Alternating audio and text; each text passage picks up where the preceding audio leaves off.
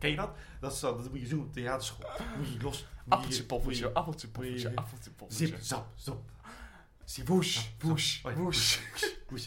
Al, en al die andere dingen die moesten doen de kunstacademie. Om lekker... Om lekker Vrij te komen. Ja, als schrijvers. Wat de fuck dacht de HKU? Laat me met rust. Ja, die schrijvers wilden gewoon lekker... Nou, ik wil gewoon een verhaaltje verzinnen. En nee hoor, we moesten, door, we moesten lekker door, door van die theaterzalen heen huppelen en Ik heb, rennen. geen, ik heb met gehandicapten gewerkt nog. Schat. Ja, weet je je leven. Jij moet gewoon blijven werken, want jij werkt in de zorg. Ik maak me wel zorgen. ja. Want vandaag is weer er zo'n dag. Ja, de lockdown die je wist dat zou komen is eindelijk, eindelijk hier. Ja. En ik ben Jeroen Kallaert. En ik ben Jesse de Vries. En dit is een Ferry. Mary Shell. Special. Oh, oh, oh, oh. Een niet Gooise Vrouwen podcast. Hey life, look at me. I can see the real top. 'Cause when you shook me, took me out of my world, I woke up. Suddenly I just woke up to the Een happening. When you In Cheryl Ongoze Vrouw podcast bespreken Jeroen en ik normaliter iedere podcastaflevering een aflevering van onze favoriete Nederlandse Gooise Vrouwen aflevering. Oh?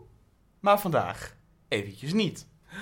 Alles is anders. De week af van je ritme. Omdat het ritme is voorbij. Gezien wij vanaf nu tot 19 januari binnen moeten blijven, leek het Jeroen en mij, en ik en mij, Wie dan ook. een leuk idee om eventjes onze favoriete series, films, podcasts, boeken en muziek te bespreken. Nou, ga Zodat jij, ik en de wereld eventjes tot het einde van deze treurige dagen in december de tijd door kan komen. We doen vandaag een Very Merry Cheryl special. Ho, Ho. ho. Ja. Seizoen 4, special 2.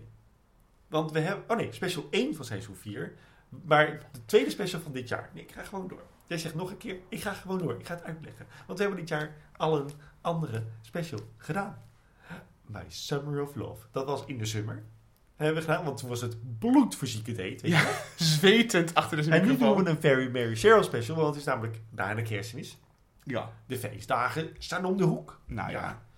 Krijg je een baby voor kerst? Ik weet het niet. Nee. Ik denk het niet. Ik Nee. ben niet zwanger. Jij bent niet zwanger. We kennen niemand die zwanger is. Ken jij iemand die zwanger is? Ik ken niemand die zwanger is. Ik ken je. Jij kent mensen die zwanger Maar die gaan niet, die gaan niet een kind eruit gooien met kerst. Nou, Nee. ik het. Nee, niet. Nee, niet. Nee.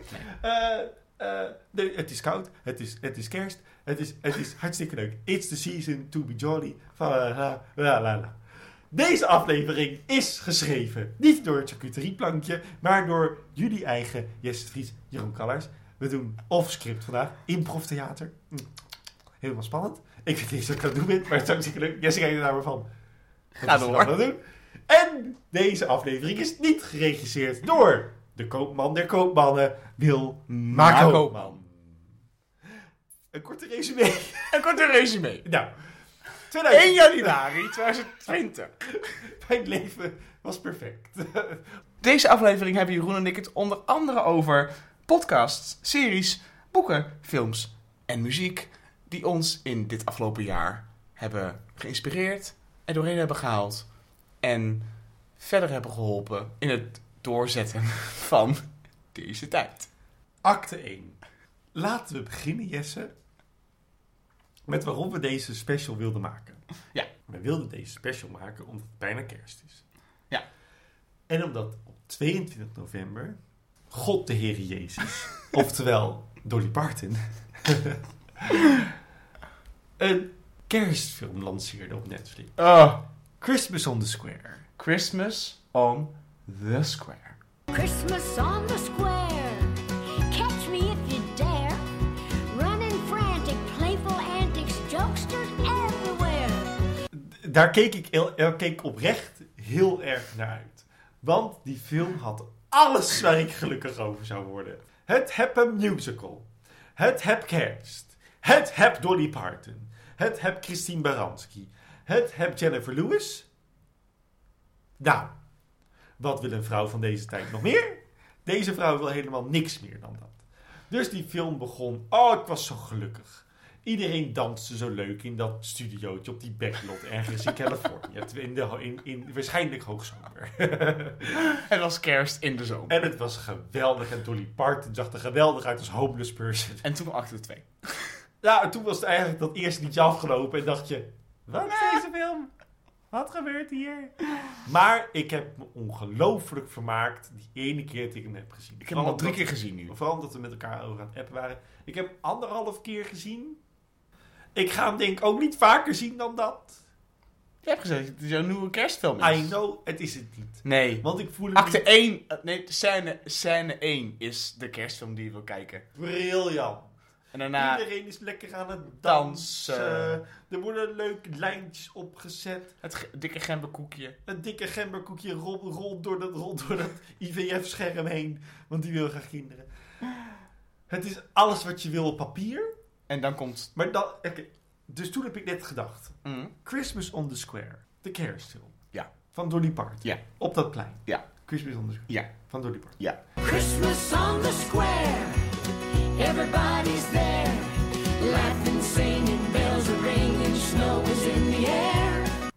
Eigenlijk een metafoor voor 2020. Het begon goed, eindigt slecht. Nou, het begon goed.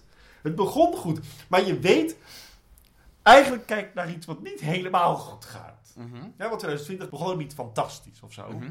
En dan ga je zo door en dan denk je, nou, dit is het niet helemaal. Maar wat dan wel? Wat hebben wij nou gezien, 2020, wat dan wel goed is?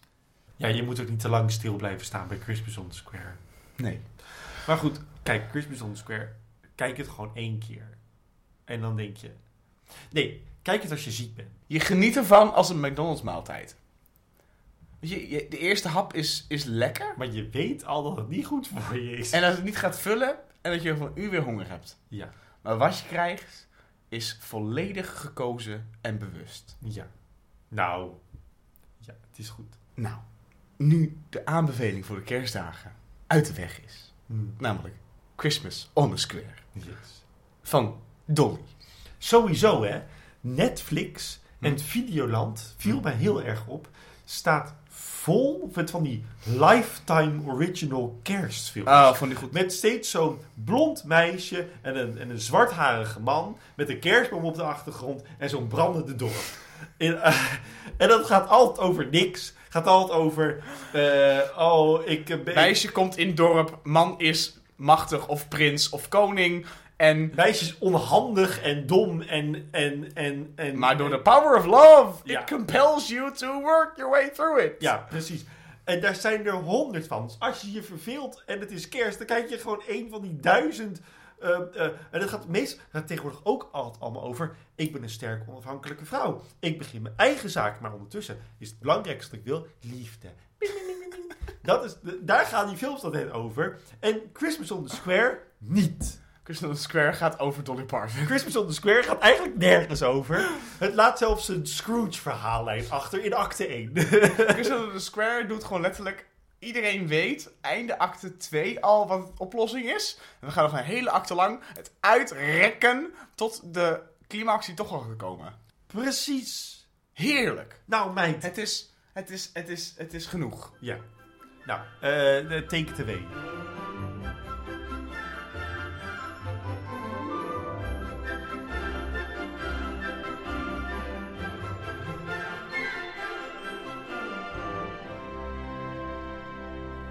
Acte 2. Acte dos. Jeroen, Yes. wat, wat is jouw favoriete boek van 2020 geweest die belangrijk was? Toen de lockdown kwam. De eerste lockdown. De originele lockdown. De, Season 1. de prequel lockdown. Ja. Ja. Eh, toen eh, dacht ik, ik moet mezelf entertainen. Mm. Dus toen heb ik, Een vriendje gekregen. ja, toen heb ik gekocht voor mezelf, ter lering en de vermaak, Mm. het fantastische boek De Negen Levens van Betty Brandt. Oké. Toen heb ik besloten, ik wil dit boek, en ik houd daarvan, graag met mijn vrienden delen. Mhm. Zonder dat ik een boekenclubje begin, of eh, eh, dat zij dat hoeven te lezen. Ja, want niemand, niemand ja. Niemand gaat dat lezen. Nee. Dus toen heb ik besloten, ik doe een pruik op. en, As eh, one does. as one does. En eh, om de zoveel tijd, als ik daar zin in heb in deze lockdown, lees ik een stuk voor uit dat boek. Ja. Dat heb ik redelijk lang volgehouden. Ja. Ik kwam best wel ver. Ja. Op een gegeven moment was ik er klaar mee. Maar ik heb dat ontzettend, met ontzettend veel lol gelezen toen Dat is elke erg keer. leuk. En dat boek is gewoon... Dat is zo'n lekker sensatieboek. En dat, dat is, zit zo goed in elkaar. Dat je steeds zo... Je gaat steeds zo hot naar her. En Patty Bart heeft van alles meegemaakt. Dat is eigenlijk een soort van de Meryl Streep van Nederland. ja, Nou, dat- is de omslagquote voor haar boek. ja, de Meryl Streep van Nederland. Patty Bart. Alpes Jeroen Kallaars. Nee, maar ik heb, me gewoon, ik heb me daar echt wel heel erg mee vermaakt. Dat. En ik ben ook aan een klassieker begonnen dit jaar. Ik heb Dracula gelezen. Van Bram Stoker. De, de echte originele Dracula. Waarom? Ik keek op Netflix Dracula. Dracula.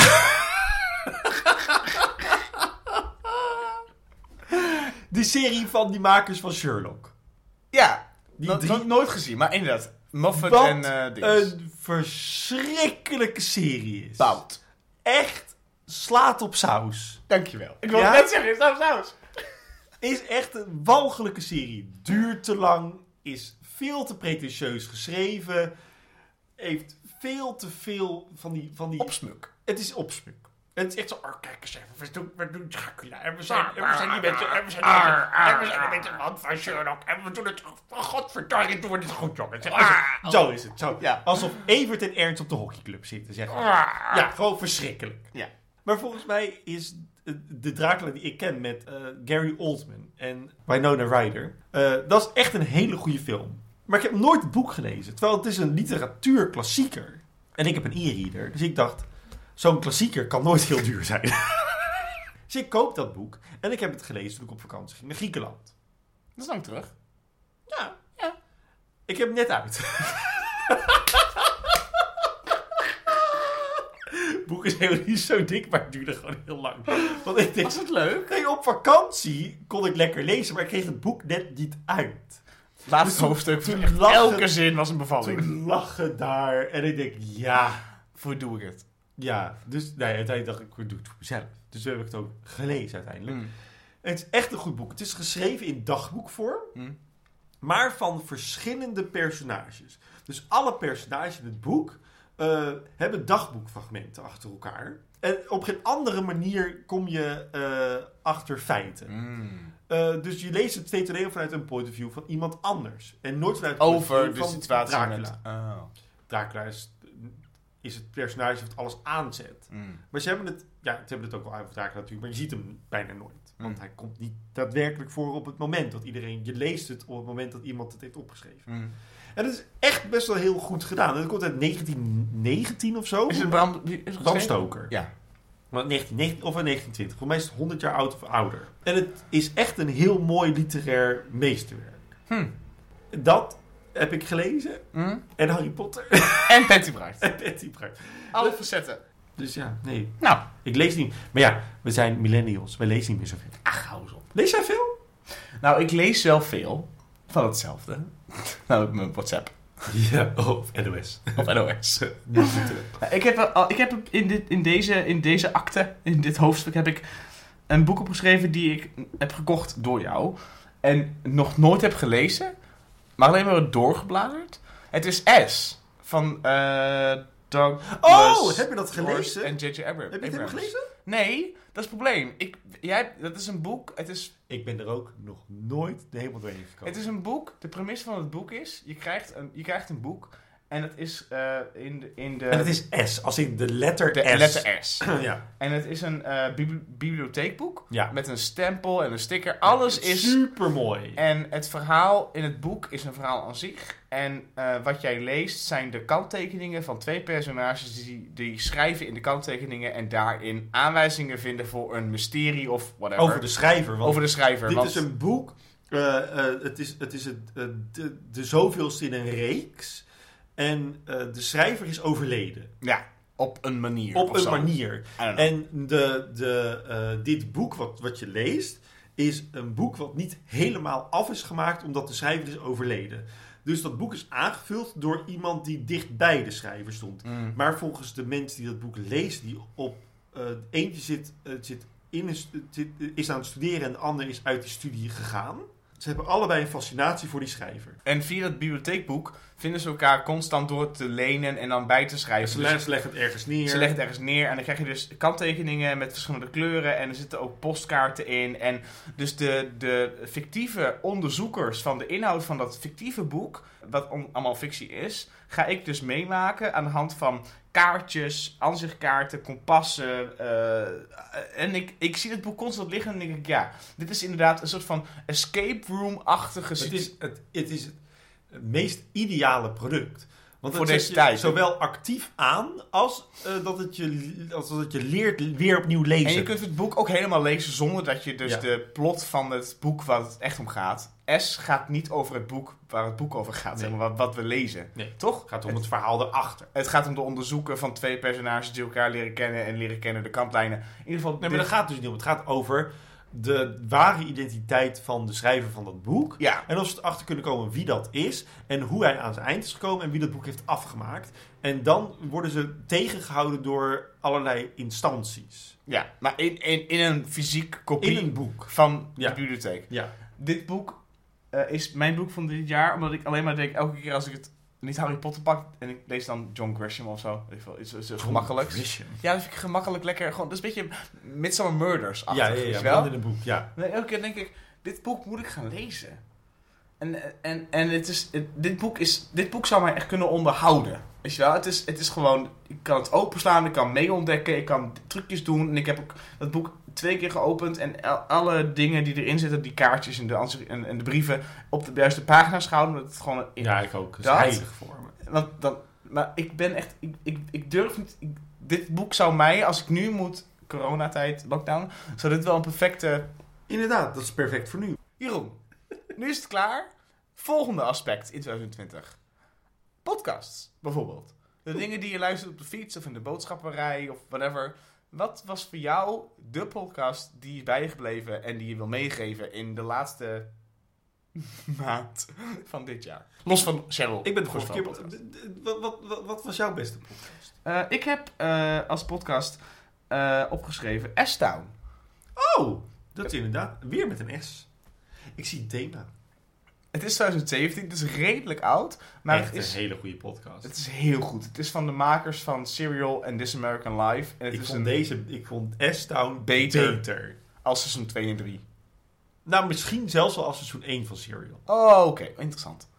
S-Town gaat over een journalist die bij een radioprogramma werkt, This American Life. En die krijgt een mailtje op een gegeven moment van een persoon in de Een dorp. een dorp in Amerika. Weet je wel, zo'n zo'n run-of-the-mill pauperdorpje. En die zegt, mijn dorp is shit town, S-town. En er, is iemand vermoord en er is ellende. En hij gaat er dan naartoe en hij ontmoet een man, ik weet zijn naam niet eens meer. En die man die is intelligent krankzinnig. Die man is geboren met een geest die niet past in het Outback Amerika. En eh, de maker van die podcast gaat door zijn verhaal op zoek naar het verhaal achter de moord die er misschien heeft plaatsgevonden. Maar door dat verhaal, dat waar blijkt te zijn, vindt hij een relatie tot die persoon die te slim is voor waar die woont. En dat is zo tragisch. En, het is, en die journalist wordt zo betrokken tot de tragiek van dat personage, tot de man, letterlijk de man, dat gedurende de podcast je eh, steeds meer achter zijn waanzin komt of zo. En steeds meer gaat snappen waarom zijn waanzin er is. En het is tragisch en het is slim en het is ook een soort van murder mystery achter. Ja. Er zit, de, de, moord die, de moord die in aflevering 1 wordt beloofd, wordt in aflevering ook af, afgekapt. Weet je, die bestaat niet. Maar de reden waarom die man op die plek leeft met zo'n geest en zo'n gedrag. En, en dat is, oh, deze, dit is, het is zo knap. Zo echt een podcast in de in hoogtijdagen van de podcast. Toen het nog niet verz- verzadigd Toen- werd Nee, toen je nog niet zoveel podcasts had. Nou, je had toen wel veel podcasts, maar dit was echt zo... Nu weet je niet eens meer... Oh, dit is, de, dit is echt een interessante podcast, want hier luistert iedereen naar. Het is allemaal, ja, ruis.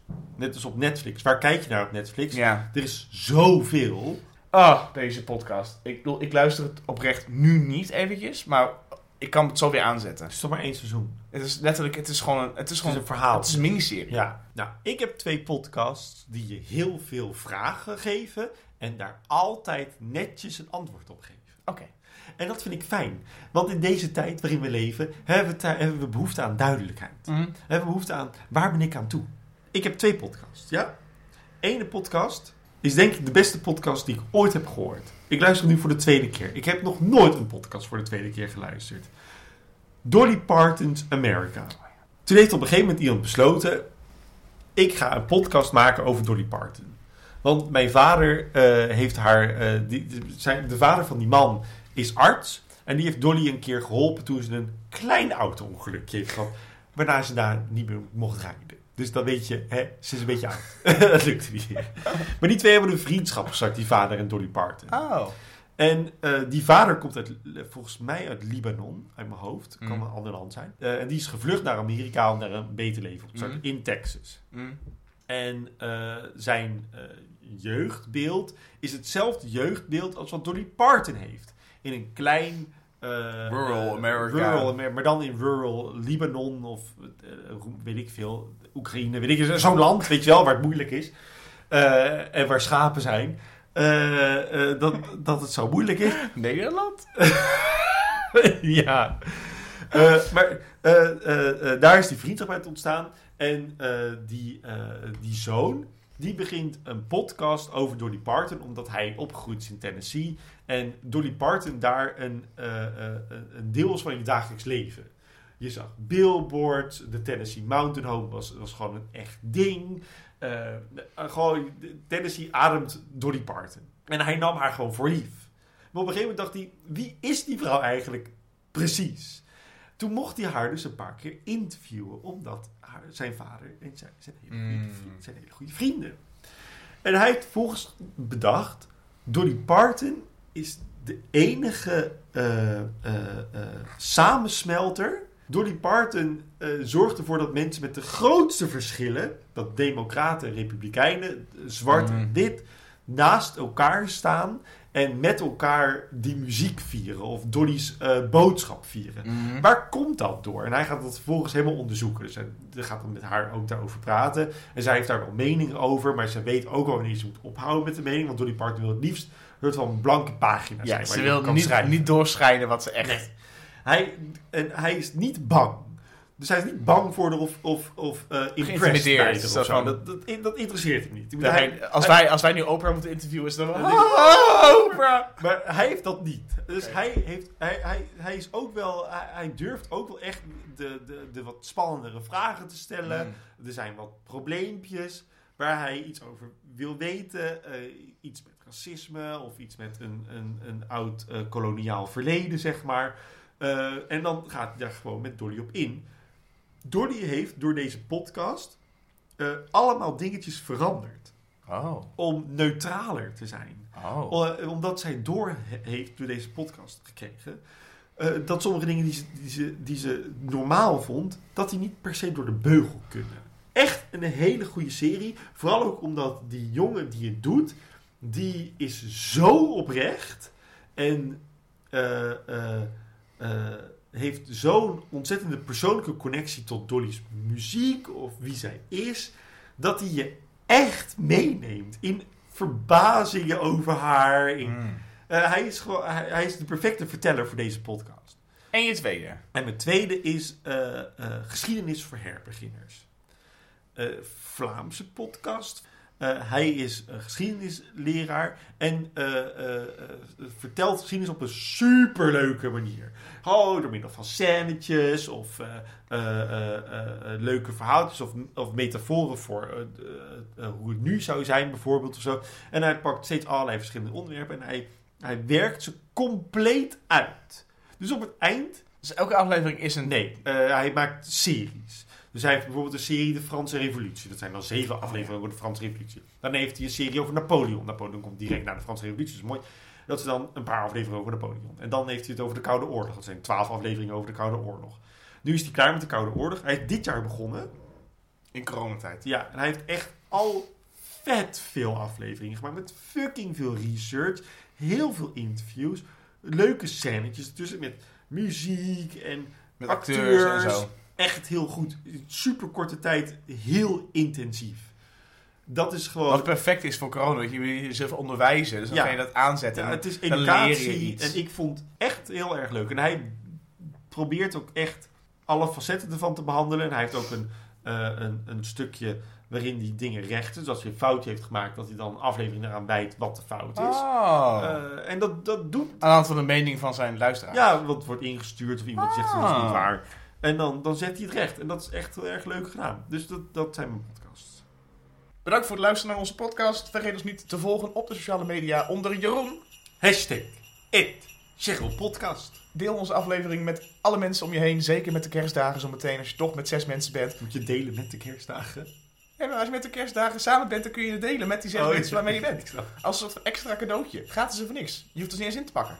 Nou, Hartstikke leuk. hey, ho. Chiquitita, tell me what wrong.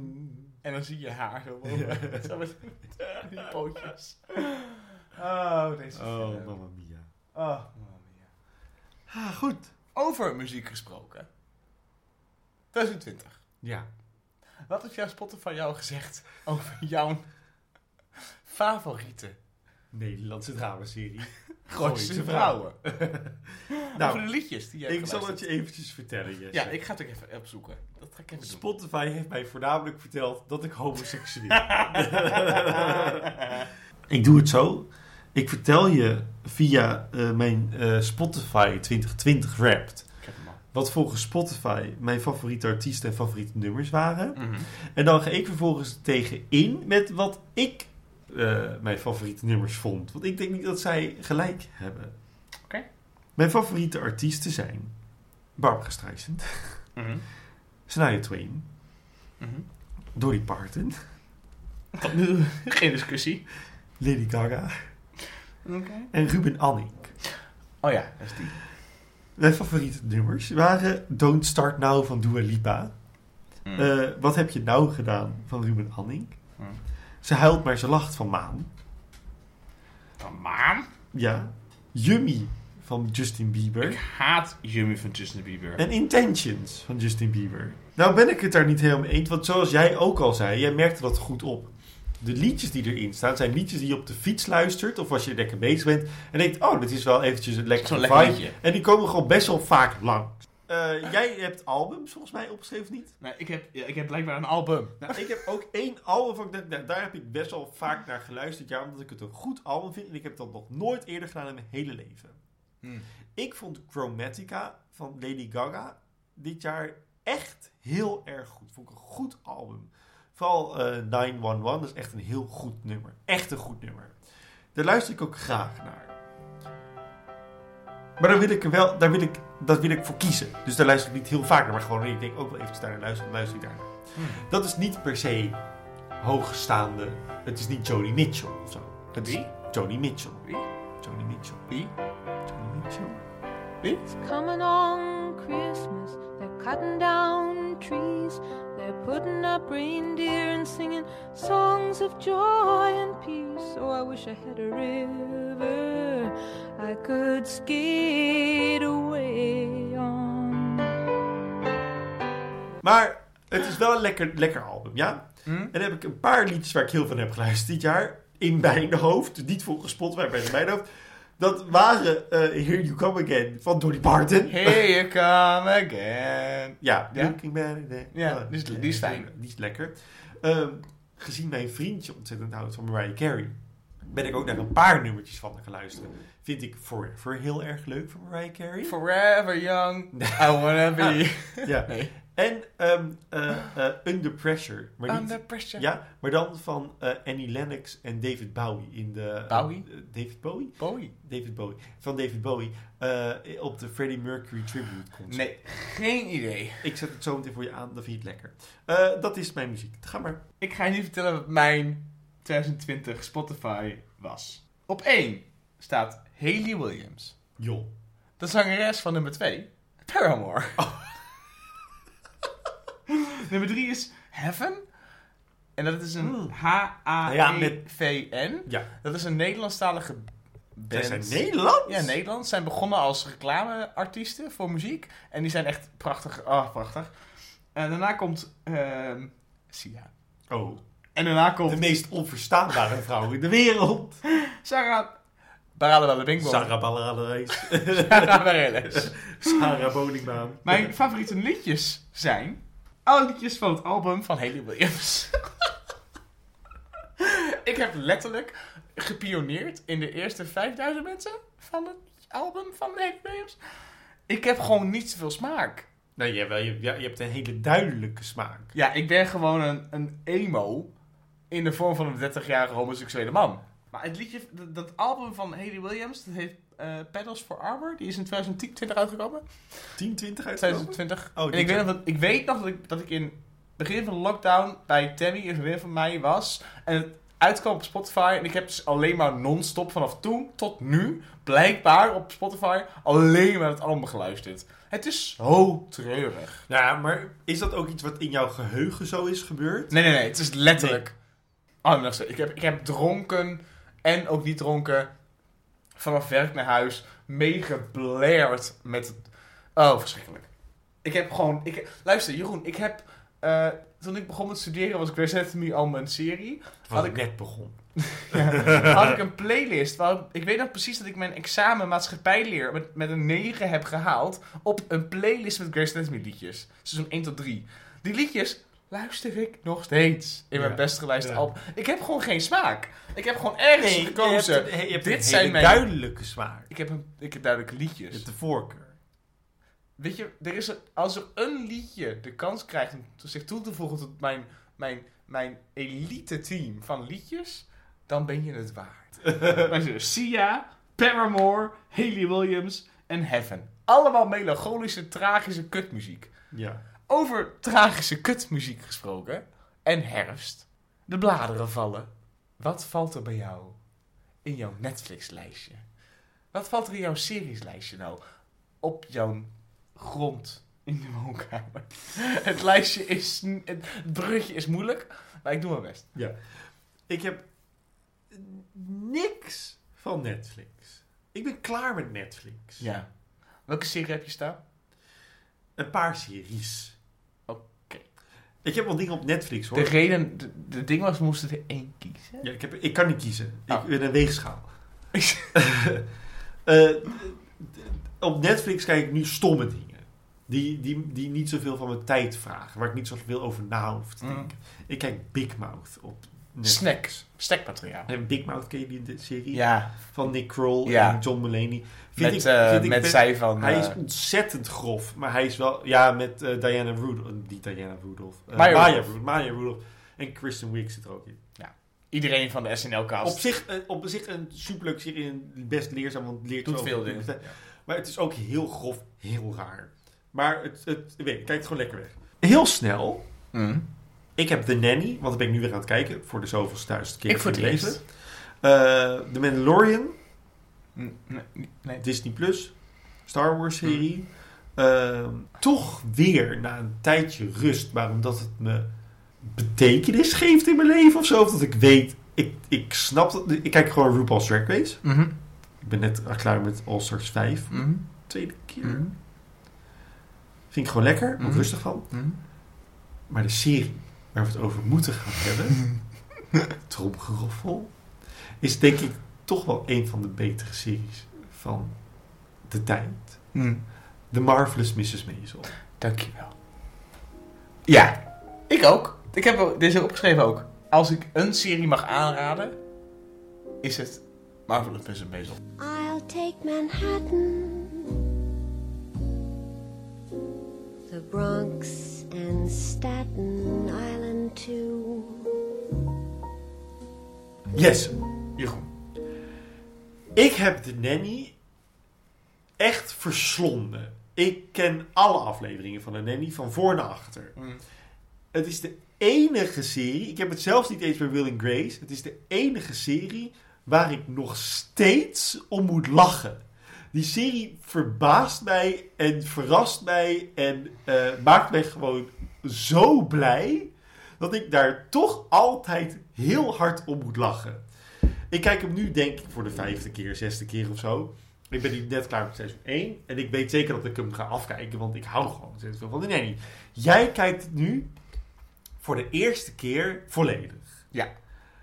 Zeg het eens. Dus ik heb uit respect voor jou, en als het mijn lief is, mijn pips, En je boezem. ben ik begonnen. Want ik heb ooit een keer aflevering 1 dacht ik, oh, dit staat zo erg. Het is zo ehm, flauw. En het wordt flauw, zeg maar, het is zo gemakkelijke humor. Zie je, dat ik ik ga het niet meer doen. Ik, nee, je was zo fan, ik ga het even proberen. Dus ik ben begonnen te proberen. Einde, dag 1, seizoen 2, aflevering 21. Ja. Ehm, ik moet eerlijk zeggen, de enige momenten waar ik lach om de serie is wanneer eh, de butler en eh, Mrs. eh, Babcock ehm, eh, daar, dat daar een conflictje is, omdat hij dan de homoseksuele filijne opmerking maakt. Ik vind de opbouw van de afleveringen saai. Ik vind de spanning tussen de nanny en Mrs. Sheffield saai. Ik vind het ehm, eh, bewust en het metaniveau bijna uitspreken van we gaan jullie uit. Maar dat doen ze echt. Ze gaan die twee personages, de, de, de, heteroseksuele single en de heteroseksuele vrouw, eh, bewust uit elkaar houden. En dat doen ze zo bewust en zijn ze er bewust van. En de trucjes spreken ze uit. Vind ik saai. Ik vind de kinderacteurs irritant. Ik vind Miss Babcock eendimensionaal saai. Ik vind ehm, de, eh, de guest appearances van jaren 90 sterren saai. Ik ik, weet niet wie erin komen. En toch ben ik niet bij seizoen 4 Ja, dus wat trekt je? omdat het theater is. Omdat er komen, zeg maar. eh, iedereen die in die studio komt, weet, we spelen naar het publiek. Inclusief schrijvers, regisseurs, acteurs en publiek. Dus als er een extreem grotesk grapje komt over. Padampam, pff, grapje. Dan zie je personages kijken naar de camera. Maar het enige wat het slim maakt. is dat het zo bewust is van het gemakkelijke. van de eerste deur. We weten allemaal, wie er ook kijkt, dat elk trucje om personages uit elkaar te houden, de nanny en. Mr. Sheffield, dat het gemaakt is. We weten het allemaal. Het gaat afleveringen lang over een vliegtuig, misschien ramp. En het gaat over de one. Hij zegt dan dat hij van haar houdt. En dan, en dan, Neem ze dat weer terug. en dan, en dan storten ze neer in de climax van het laatste seizoen. Dan storten ze niet neer. En iedereen die meewerkt aan die serie weet, dit is allemaal bullshit. En dat maakt dat ik denk, ik vind de humor stom, saai, gemakkelijk. Maar gezien de tijd en de, en de plaats die het inneemt in, in de tijd op netwerktelevisie, 22 afleveringen op primetime television, vind ik het heel knap en heel moedig. En dat maakt dat ik het interessant vind. Ik ben het op alle facetten niet met je eens. Oeh. Ik vind het- Ik vind het bijna beledigend dat je het makkelijke humor noemt. Probeer jij het maar eens een keer. Want dat lukt je niet. Nee, maar Dit, nee, ik meen het serieus. Deze humor is veel slimmer dan jij de credits voor geeft. Hmm. Het zit ongelooflijk goed in elkaar. De nanny weet wat het is. Ja, precies. Ja. Ik ben het met je eens. Daarom hou ik er ontzettend van. Het is theater op tv. Mhm. En het heeft een hele langzame, hele vervelende ontwikkelingslijn. Dat doen ze expres. Ja. Omdat ze en niet weten hoe lang die serie ging duren. Want dat wisten ze niet, want je kreeg gewoon met elk seizoen gratie. Ja. Je krijgt nu gewoon nog een extra seizoen. Of Ja. twee seizoenen. Ja, ja, ja. of zo. Dus ze wisten het steeds niet. Dus elk seizoen moesten ze een cliffhangertje hebben van... Het vliegtuig en de... En als de... dit het nu is, dan is dit het nu, zeg maar zo. Op deze manier. Zo. Met het vliegtuig wisten ze dat ze doorgingen. Oké. Maar die eerste paar seizoenen, dan gaat de nanny steeds een soort van half niet wel weg. Ja, ja, ja. Ja. Het is natuurlijk een sitcom. Dus je moet op het eind van de aflevering terug bij je status quo komen. Ja. Daar zijn ze zich bewust van. Ondertussen is de humor eh eh eh eh, filijn en homoseksueel en ordinair en groot. Dat kunnen maar een paar mensen. Mhm. Dat kunnen alleen maar hele goede comedy schrijvers die bewust weten wat ze aan het doen zijn. Dat kan echt niet iedereen. Nee. Je, Maar, probeer die open deur maar eens te pakken. nee, maar het ding is, waarom het mij, zeg maar, intrigeert ook, omdat namelijk het is, het is zo tijdsgebonden. Omdat de- ik kijk het nu vanuit 2020 bril.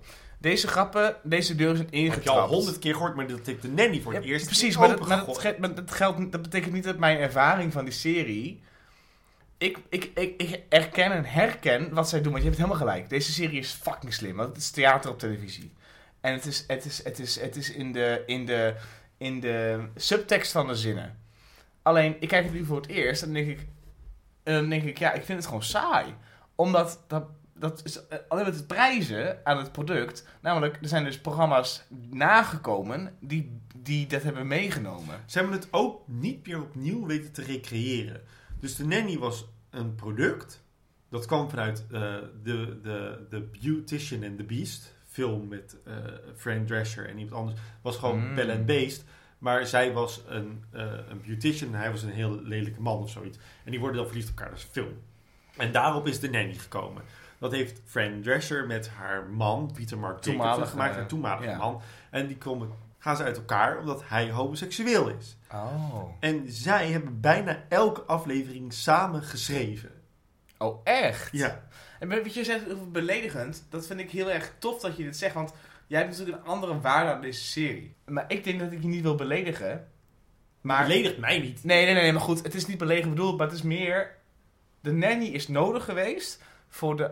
Net als Will and Grace. Als je nu aan een tiener Will and Grace laat kijken, is het totaal Ja. gemakkelijk humor. Maar ook eh, sitcoms zoals dit bestaan niet meer, omdat ze niet meer werken Friends in is deze ook tijd. belachelijk. Als je nu Friends Maar kijkt... Friends is slecht. Friends is een gemakkelijke kutserie. Maar Maar de, met, met de nanny, ik kijk het door omdat ik gewoon bewu- be- be- benieuwd ben naar de trucjes die ze theatra de theatrale meer- trucjes doen. Ik denk dat, dat veel meer mensen het met jou eens zijn dan met mij. Omdat heel veel mensen denken, nee, nee, ja, dat is die slechte serie uit de jaren negentig. Met die, met die ongelooflijke, veel te grote personages. En die slechte belichting. En, eh, en die humor die, Ja. je, die je van verre ziet aankomen. En grote personages en hoe de serie is opgezet, daar hou ik natuurlijk van. Ik bedoel, daar, ga ik, daar word ik wakker voor. En ze zijn er trots op, hè? Moet Als ik, iets, als ik iets wil maken, dan maak ik de nanny, zeg maar. Ja, maar dat- maar- dat is wat ik wil nee, maar dat, kan, maar dat kan dus nu niet meer blijkbaar. Omdat Nee. de nanny al bestaat ik denk, wel, ik denk dat het kan. Ik denk dat mensen zijn vergeten dat het kan. Dat mag. Maar dat komt omdat, ik denk dat, weet je, daar heb je gelijk in. Dat de, het kwetsende aan de schoonheid van de nanny, net als voor Will and Grace, net als voor, eh, niet Friends, maar voor dat soort klassieke sitcoms, is dat zij durven en de kans kregen om gek te zijn. Ja. Omdat ze twee media samenvoegden. Namelijk, letterlijk, de- de nanny doet heel vaak de, ik kijk in de camera. Ja. Dat doet geen, dat, dat Of kan de grap maken weten dat hij eigenlijk alleen maar voor, Voor het publiek is. is. De personages interesseert het geen zak. En daarna heeft ze allemaal comedies gedaan die allemaal slap aftreksels zijn van de nanny. Eigenlijk zou ze iets moeten doen wat de makers van Gilmore Girls hebben gedaan.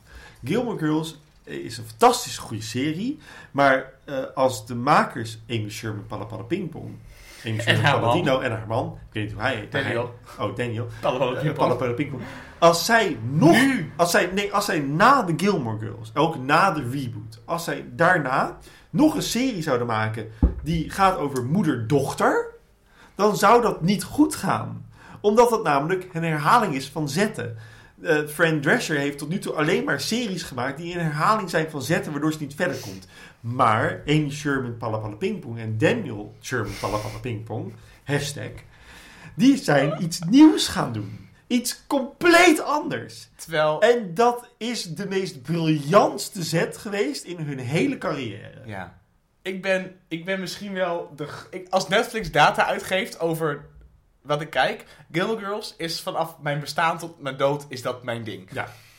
Zij zijn als makers, inderdaad wat jij zegt, zo bewust van... Wij zijn makers die nu de kans krijgen om eindelijk opnieuw... met een nieuw platform opnieuw het verhaal te vertellen.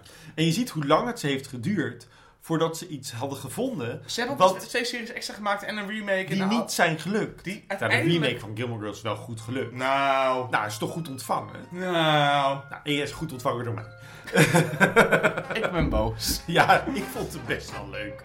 If you want a fancy fan or a turkey born in Turkestan or a slave that's awfully African or a teapot early Ming, Come to the supermarket in Old Peking. If you De serie van Amy Sherman Palapala Pingpong. Of Paladino, zoals ze echt heet. Ja. Maar Palapala Pingpong is leuker. Ja. Marvelous Mrs. Maisel is op Amazon Prime. Drie seizoenen. En het eh, gaat over een, een huisvrouw in de jaren 50. 50, Nee, Die- jaren 60, want eh, Kennedy is president. 60. Die eh, zichzelf door gebeurtenissen vindt in stand-up. En de maker van deze serie, Pelle Pingpong, ha- hij is begonnen bij Roseanne. Samen met Josh Whedon van Buffy. En haar vader was in de high days van de Amerikaanse stand-up. Dus deze serie is eigenlijk gebaseerd op een eh, snelle, slimme, onafhankelijke vrouw die middels humor eh, haar weg gaat vinden in het leven zonder man of zo. Terwijl Alle- het grappig is. Toen, het is dus briljant grappig. Of ze slaat het blank mis. Deze hele serie is voor mij als Gilmore Girls mega fan. Oh, deze is er ook! Oh, deze is er ook! Want er zijn heel veel, heel veel acteurs die daarin terugkomen en terug gaan komen. En het is ook een serie, want Gilmore Girls gaat over een moeder met een kind. Zij is op 16 is ze dan zwanger geworden. En haar ouders zijn van hogere elite. En eh, wekelijks moeten ze samenkomen voor een, voor een diner. Deze serie is inderdaad de beste remake van Gilmore Girls. Los van dat het Gilmore Girls is. Ja, maar zonder... Ja, het is geen Gilmore Girls. Maar het is wel een betere Gilmore Girls remake als de Gilmore Girls remake op Netflix. Ja, het heeft een soort van dezelfde stijl als Gilmore Girls.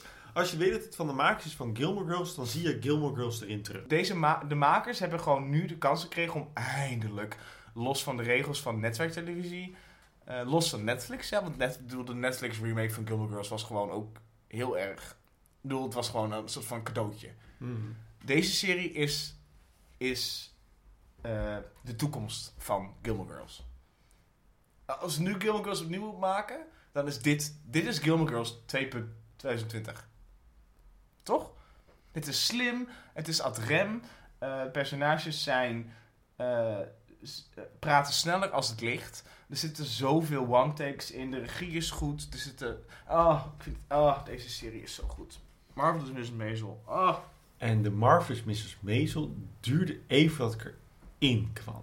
Klopt, ja. De eerste aflevering vond ik namelijk echt slecht. Vond ik geen boeiende aflevering. Als dit, zeg maar, als, als dit gewoon op normale televisie was geweest, ik gedacht, ja, ik zie hem niet. Maar de regel van drie. Ik vind het iets te veel Gilmore Girls zie. Ik vind het ook eh, lelijk bij de premisse. Want zij wordt uiteindelijk stand-up, maar ze is eerst nog getrouwd. En je weet gewoon van het begin, ze moet scheiden om echt stand-up te kunnen doen. Ze moet daar los van komen. Ze moet, haar, ze moet uit dat beeld wat, ze, wat ze hebben gecreëerd, dan moet moet ze uitkomen. En eh, dat, eh, je weet dat dat er moet gebeuren en die cijfers weten dat ook. En die proberen dat gewoon zo snel mogelijk te doen. Namelijk gewoon in die 50 minuten dat de eerste aflevering bestaat. Ja. Dus op het eerste moment dacht ik, ja, als dit het is, als, als ze de premisse zo invullen, heb ik er dan wel zin in of zo. En toen moest ik echt even doorzetten. Dus, en eh, sindsdien, dus ik denk sinds aflevering 3 van seizoen 1, want seizoenen zijn niet zo lang, zijn 9 of Ja, zoiets, 10 ja. afleveringen. Kort, ja. Eh, nee, ik vind ze goede lengte. Ja, nee, zeker. Eh, heb ik besloten dat de Marvelous Mrs. Maisel is een taart. Ik vind aan één stuk genoeg.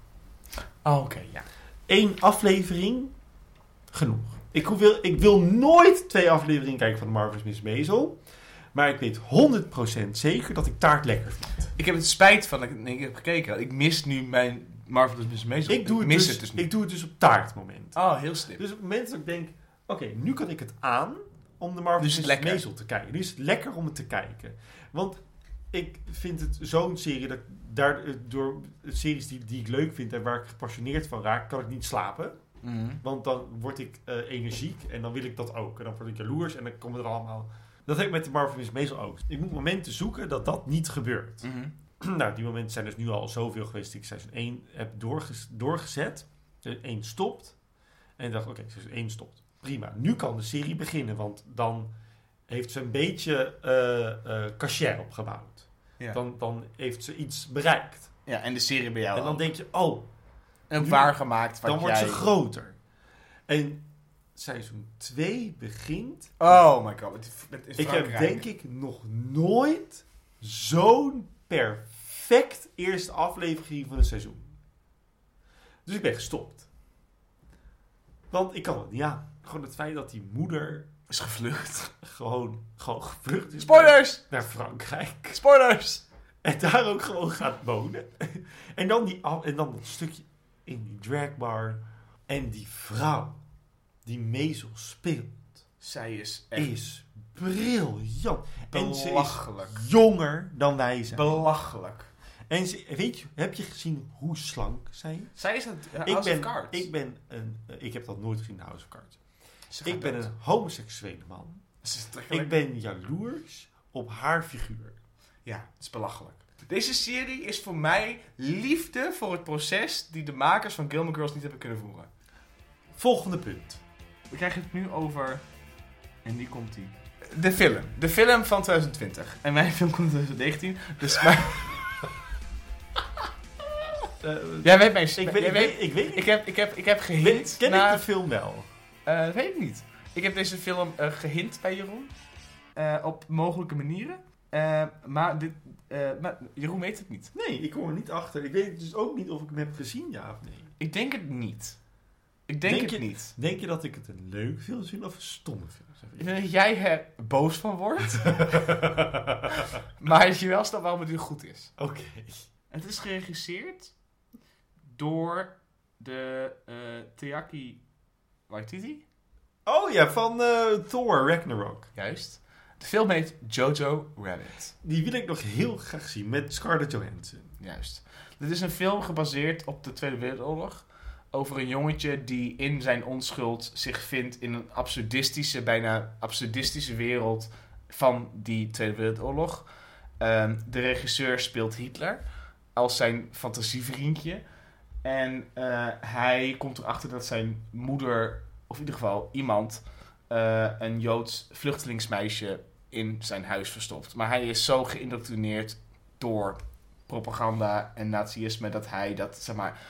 En eh, deze film is echt belachelijk. Rebel Wi- Wilson speelt erin. Dus het, het, is al, het is te grotesk. Het is, het is echt belachelijk. Alleen, eh het komt door, de- er zit zoveel onschuld in. En de eindscène. De eindscène van de. Ik zat in, de- ik zat in dat fucking houten blok eh museum bioscoop ding in Utrecht. Welke dan? De Jabers. Oh, de Kinepolis. En de eindscène, ik heb zo hard in mijn eentje gehuild. En ik wist dat het het eindscène was. Dus ik moest mijn tranen zo maar wegvegen. Omdat ik dus met, mijn, met vrienden van mij naar buiten liep. En stond van, oh, ik moet het bij mezelf houden. Ik ben echt, ik ben nog, ik ben in tijden niet zo geraakt door de eh, inlossing van een mm, soort van, oh, het was zo, het was zo, het was zo goed. Deze film staat op Amazon Prime nu is zo fucking goed. Nou, ik ga hem ook kijken. Maar waar ik altijd een beetje bang voor ben, is emotiemomenten op het eind. Want dat doe ik liever niet. Maar deze film, Ja. eh, eh, eh, Scarlett Johansson speelt echt de sterren van de hemel. En eh, hij van, ehm, eh, hij speelt ook in, hij is zo'n Engelse acteur, heel lang, blond, brilletje op. Hij zit in Modern Family, dan speelt hij een masseur in een hotel. Hij zit in, ik denk The Office. Nou, Zo. Hij speelt, zeg maar, hij is, hij is een van eh neonazi-leider. En hij, het, is allemaal, het is allemaal heel erg treurig, tr- truttig en, en, en komisch. Maar omdat de, de, de, de, de situatie, heb ik het gewoon de Tweede Wereldoorlog, wordt zo erg heftig gedaan dat de humor eh, eh, triest gaat voelen. En vanuit het perspectief van een kind. Dat is zo knap gedaan. Oh my god. Ik heb de film natuurlijk nog niet gezien. Ik heb wel trailers gezien. De vraag die mij het meest bijblijft bij deze film, waardoor ik niet zeker weet of ik hem wil zien, Mm. is het Wes Anderson. Nee, absoluut tot de fuck Want niet. dat dacht ik toen ik de trailer zag. Nee, het is Weet je wel, het is namelijk heel esthetisch. Ja, maar het is niet esthetisch genoeg om best. En het is niet. Het verpakt niet zichzelf in visuele trucjes. Ja. Het verpakt zichzelf in een, eigenlijk een sprookje vertellen.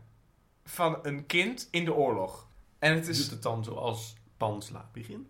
eh, eh, ja, maar zonder, zeg maar, de... Zonder het, zonder het sprookje. Ja. Ja, Het is, het is de echt... realiteit is het Het is sprookje. een unieke film. Deze film raakt je meer dan Band of Brothers, Forrest Gump en al die Steven Spielberg produced... Zwart boek. Zwart boek. Dat is mijn film. ik dacht, ik heb helemaal niet zoveel films gezien dit jaar. Hmm. Maar dat komt omdat 2020 voelt als twee levens. je hebt een leven corona en je hebt een leven voor corona. Ja? Januari, februari. In, in het stukje januari tot en met 23 maart Ja. ben ik tering veel naar de film geweest. Mm. Daar kom ik nu achter in mijn hoofd. Ik heb namelijk alle films die ik denk, nee, die heb ik denk ik dit jaar nog gezien. Ik ben op een avond, in februari, toen was ik met mezelf. En ik dacht, ik ga lekker naar de bios. Want dat deed ik meestal als ik me niet zo lekker in mijn vel voelde. Mm. Dacht ik, ik ga naar deze film. En ik heb hem gezien. En ik wilde eerst een soort van sceptisch over de film zijn. Beetje wat, wat jij denkt dat ik zou zijn met Jojo Rabbit. Mhm. Ik weet het niet Ik wil niet voelen dat ik ga ik wil het wel... niet voelen. En ik voelde. Het is een Nederlandstalige film. Oh. Ja. Welke Ja. is dit? De film heet Mi Vida. En is met in de hoofdrol Loes Luca. Deze film staat op Videoland. Mi Vida. Ja, Mijn leven in het Spaans. Tuurlijk. En het gaat over alles waar ik, dus, waar ik iets over wil doen.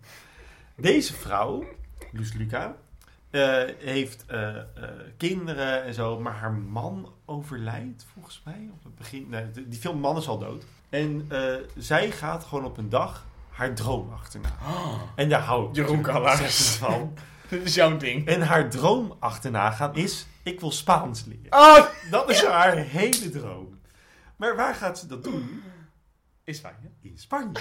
Ze gaat daarheen. Zij gaat gewoon hop naar Spanje. Dus dit is al, dit is al alles wat ik wil hebben leven. Dit is de premisse van jouw levensfilm. En zij leert gewoon Spaans. Maar ze is helemaal alleen en ze is over de 60. Ze is echt voorbij de glorie. En zij gaat echt gewoon op zoek naar waarom ben ik hier? Waarom leef ik? Wat doe ik hier? Wat, wat maakt mij gelukkig? En op een gegeven moment maakt ze wat vrienden, gaat het goed, bla bla bla. Maar haar kinderen zijn heel teleurgesteld in haar. Want die hebben, zij heeft hun natuurlijk achtergelaten. En dat mag natuurlijk niet. Want je weet de moeder van seks, dat is wel, hoe durf je dan Ja, nu hoe durf jezelf... je? En op een gegeven moment besluit, fuck jullie. Zij, zij, zij loopt letterlijk naar, naar het vliegveld om terug te gaan naar Nederland. Halverwege zegt ze, nee, Ik ga weer terug. Kies voor mezelf. Ik ga weer Spanje. En ze, volgens mij wil ze een... Volgens mij is zij kapster of iets dergelijks. En dan opent ze een kapsalon in Spanje. Briljant. Oh. Het is gewoon een beetje... Weet je, het- ik kreeg heel erg het gevoel dat ik naar de, naar de film ging en naar een, eh een, een arthouse Franse film ging kijken. Weet je wel? Gewoon zo'n kleine film. Ja, maar in Nederland is het bijna niet te doen, toch? Nee, dus ik heb nog nooit eerder zo'n film Oh, mi, mi, mi vida. gezien. Mi vida. Christmas is a time for singing. La la la la la la. Listen to the cherries for ringing. Ding dong, ding dong, ding dong, ding dong, ding dong, ding. Dan resteert ons alleen nog maar de kerstdagen staan voor de deur. Ja.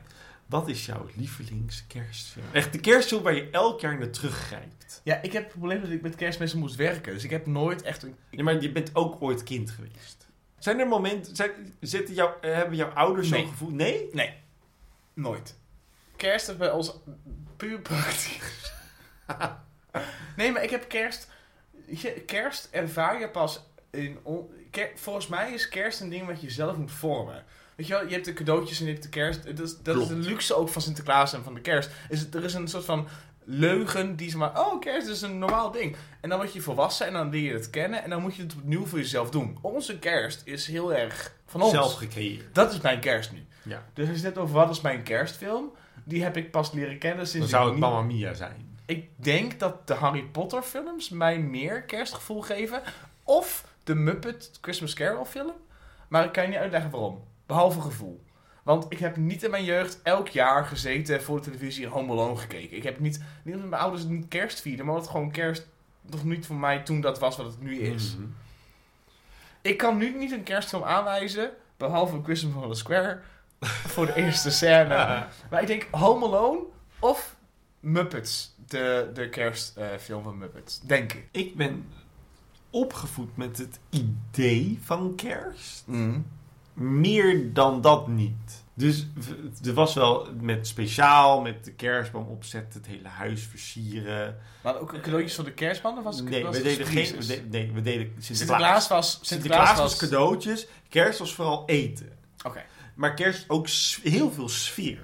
Maar dat Dus die meer. Je hebt- Jouw kerstboom is jouw ding. en de versiering in het huis. Dat was, wel, dat was een ding van mijn moeder. Daar waren we de hele dag mee bezig. En dan was het met... eh, we gingen dan speciaal met z'n allen aan tafel ontbijten met kerst. Oh ja. En dan wel met z'n allen zo eten. En dan kwam oma. En dan gingen we sjoelen of zo. Of puzzel maken. Want we zijn opgegroeid in de jaren negentig. Dus er was helemaal geen flikker te doen. ja. Eh, met je Daarom. Furby spelen. eh, die je had gekregen van Sinterklaas. Van je oma. Maar eh, het is zo klein was kerst. Ja. Maar ik heb altijd in mijn hoofd, kerst moet een evenement zijn. Dus Ja. welke film reflecteert dan het beste dat gevoel? Ik heb er twee, maar ik heb er natuurlijk maar één gekozen. Dus ik ben... Je mag ook twee. Ik heb nee, nee, nee. Nee, want die één... Toen, met kerst... Kijk, mijn, kijk, mijn vader die kiest dat soort dingen. Mijn vader die, die, die eh, keek elke kerst eh, twee films. Chitty Chitty Bang Bang. Oh ja. Met Dick van Dijk. Geweldige film. Eigenlijk is het gewoon de betere versie van. Mary Poppins. Ja. Maar dat is niet echt een kerstfilm. Nee. de kerstfilm waar ik elke eerste kerstdag mee werd geconfronteerd. Sissy. Nee, Oh. nooit gezien, Sissy. Eh, is A Very Merry Muppet Christmas Carol. Elk jaar. Elk, ik heb hem, ik, el, ik heb hem denk ik al 28 keer gezien. Nee, sorry, ik ben ondertussen 29. Ik heb hem je bent 29 al keer, 12. 29 keer gezien. Echt? Denk het wel. Oh, ik, nee. Ik, Wij huurden hem elk jaar van de videotheek. oh, wauw. En dat was altijd een moment, dan gingen we met z'n allen Muppet Christmas Carol kijken. En ik denk dat ik altijd dezelfde dingen eng vond. En Muppet Christmas Carol is de beste soort, de beste versie van de Christmas Carol Ooit. ooit Is het gemaakt. Patrick Stewart? Michael Caine. Michael Caine. Is ook een versie met Michael eh, Patrick Stewart, geloof ik. Nee, met, hij, eh, met, met die vent van ehm Ja, Ocean's Eleven. dat is Scrooged. Ja. Nee, heeft ook die, hij, die man die, die Scrooge speelt in de Muppet-versies, is die man die, die, die zeg maar de Stephen Fry is alleen dan... Waar gaat het nou heen? Ja, de acteur die, die, die, die, de Scrooge speelt in de Muppet-films. Dat is Michael... Ja, dat is de Michael, Michael Caine. Hij, is de, hij speelt de vader van Austin Powers. Juist. En in de eh Ocean's Eleven films is hij ook Ja. een man en... En hij speelt Alfred in de Batman film. Juist. Juist. Houston. Briljante film. Gewoon, als je kerst wil vangen in de film, Is dat... dan Dat- moet je naar een Muppet Christmas Carol kijken. Want die is gewoon, dat is Maar er is hier gemaakt. 1990? Bestond, het was Jim Henson al dood. Jim Henson was net overleden. En deze film is geregisseerd door zijn zoon. Oh. En de film is een hommage aan zijn vader. Ah ja, precies. Oké, check. Ja. En daarom is denk ik die film van alle Muppet films die ze daarna hebben gemaakt de beste. Ik wil ook zeggen, ik had een Playstation spelletje vroeger. De Muppets eh, Wacky Race, een race spelletje. En in dat spel op de Playstation had je zomaar scènes waar verschillende levels en elk level was aan de film. En ik weet nog wel dat ik zeg maar de, de Muppet kerstfilm herinner aan een scène in die steeg. En ik weet dat mijn eerste Muppet ervaring was eigenlijk eh Kermit op een eh, boomstam.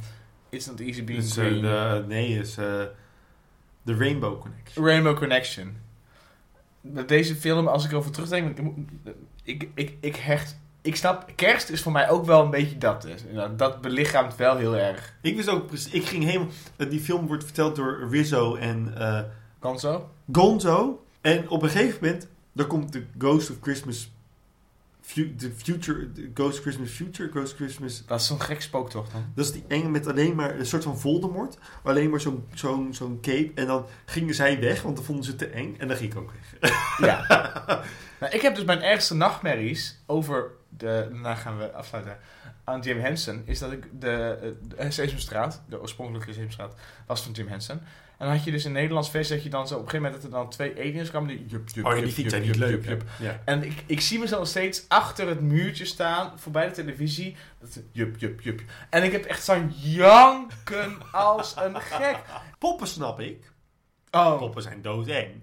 Maar de Muppets zijn Nee, maar jup, jup, jup, jup, jup, Ja, jup. die vond ik Oh, net heel oh mijn god. Oh, verschrikkelijk. Die vond ik zo ellendig.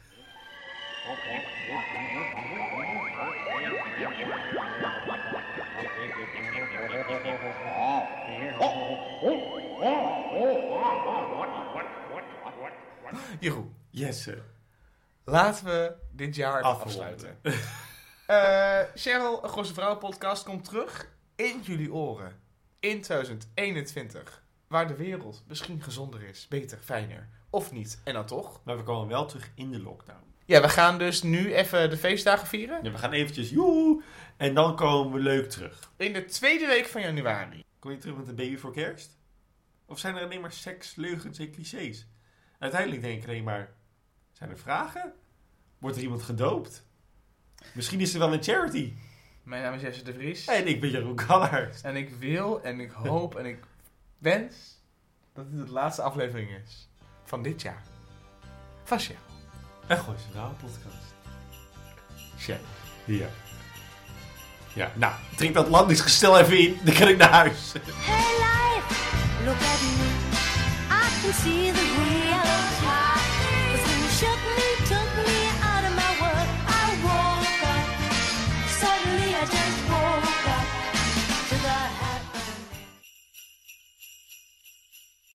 Ho, ho, ho! Merry Christmas!